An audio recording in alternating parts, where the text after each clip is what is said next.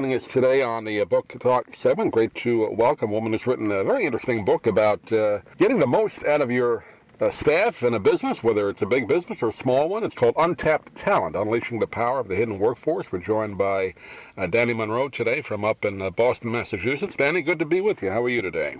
I'm doing fine, Doug. It's good to be with you. Yeah, good to have a chance to chat with you. I had an opportunity to uh, to read through the book. Now, you're you're a, a, business consultant. You've been doing this for a while. How, does one become uh, an expert in this particular field? The kind of interesting work you do.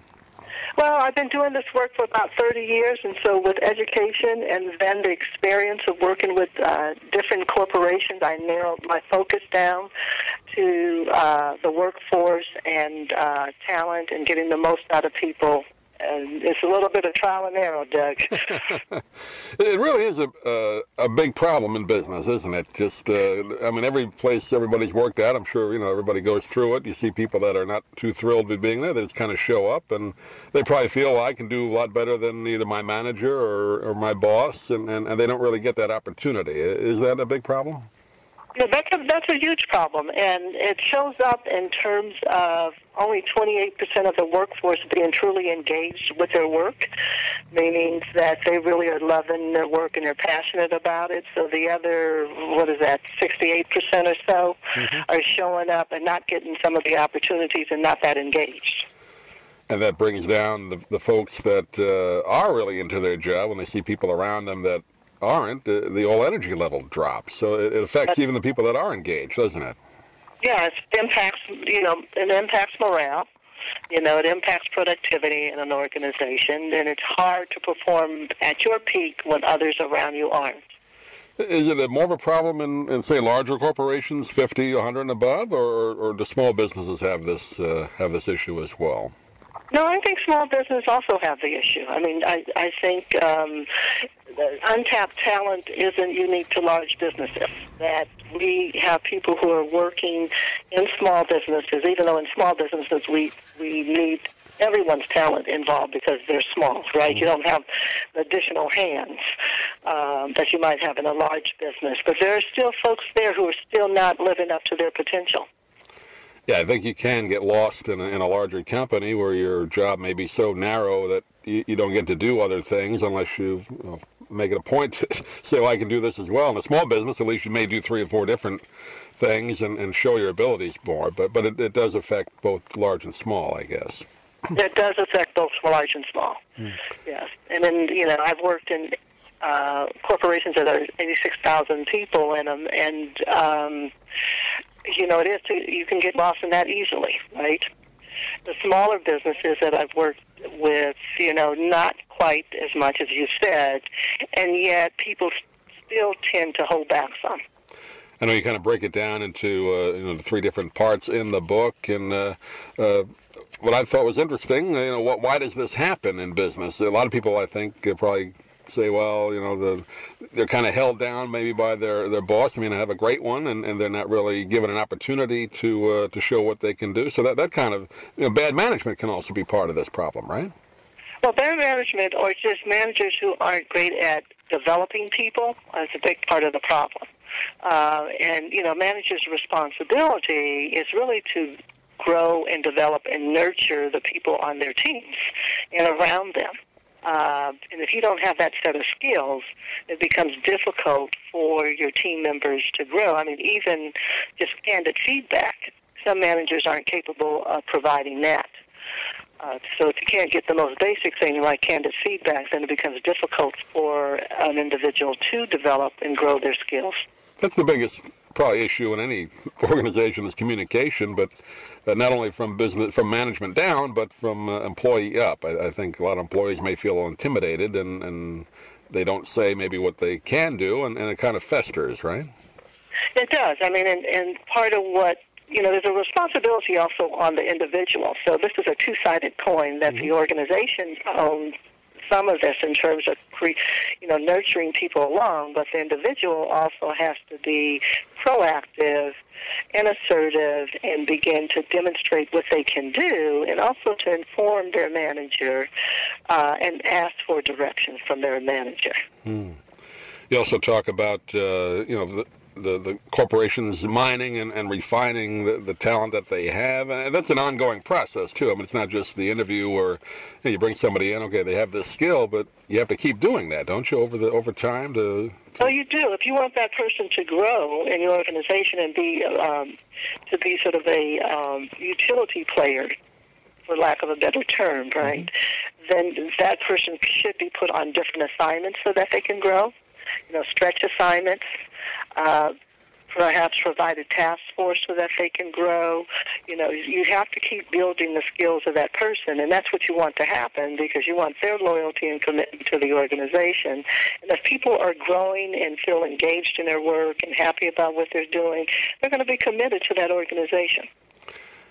I guess business structure, that's obviously been changing the last five, ten years as more people can work remotely now. So I, I, guess the whole structure of business uh, is is really in a kind of a flux now, isn't it? As people kind of try to figure out how to, how to make this whole thing work, right? With remote people working remotely and, and not being in the office every day. Yeah, and those are you know those are uh, complicated relationships sometimes, especially in the global world that we live in today.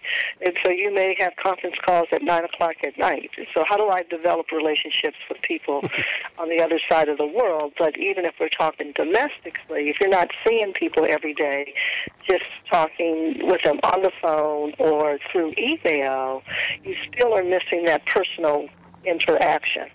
And there's so much shorthand that goes on in the personal interaction that can't go on over the phone or through email.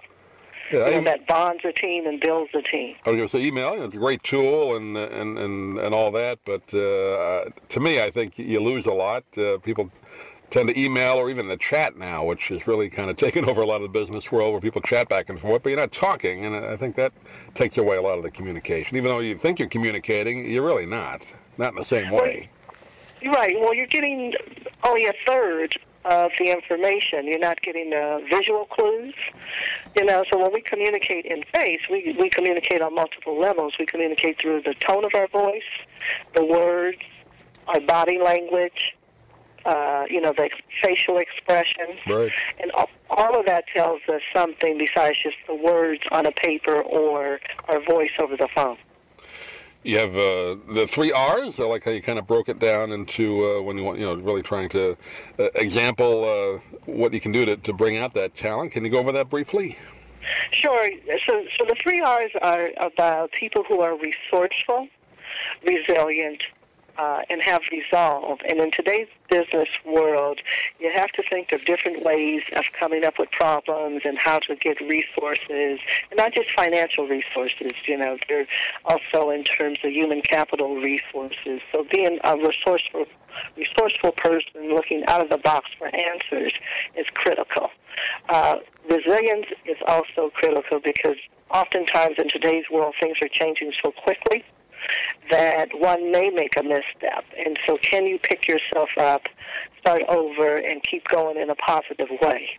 And then, in terms of having resolve, the ability to solve a problem and ensure no matter how complicated it is, you're going to stick with it. And so, when leaders support and are on the lookout for people with those types of skills, you're going to get some great talent that way and you're going to get yeah, booming leaders, emerging leaders who have those skills. Yeah, it's, it's not our parents' world anymore as far as the business world goes, is it? It's, it's all, all it changing. Not, it is not our parents' world. No, it, it is not. And I mean, it's exciting and it's vibrant, uh, but it's also complex. Mm-hmm. Well, I think you got some great tips in the book uh, as we, uh, like I say, we're going through uh, kind of a revolution how businesses are built and, and, and continue and communicate with each other. And the book is called Untapped Talent. We've been talking with uh, Dani Monroe today. Wish we had more time, but uh, I think we gave uh, a good overview. People get a hold of the book and they'll get, get some great information. do you have a website, Danny? People can get it? Yes, it's www.centerfocus.com. Great. Centerfocus.com. To spell your name is D A N I and then M O N R O E. And uh, yeah. Dani, appreciate you taking a few minutes. I know the book just came out as we uh, talked today uh, this week, and congratulations on it. Hope we can talk again. Thanks a lot, Doug. I look forward to it.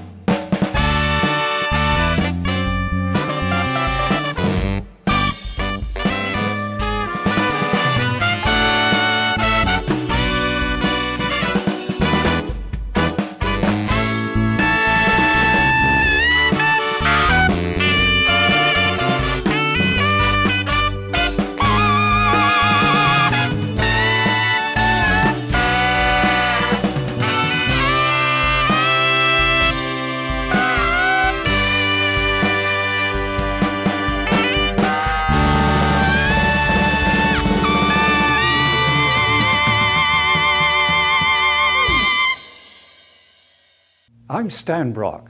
30 years ago, I formed Remote Area Medical to help people overseas. But then we found generations of families in America isolated by poverty from the health care they need. Together, we can take dental, vision, and medical help to a million adults and their kids, right here at home in the United States of America.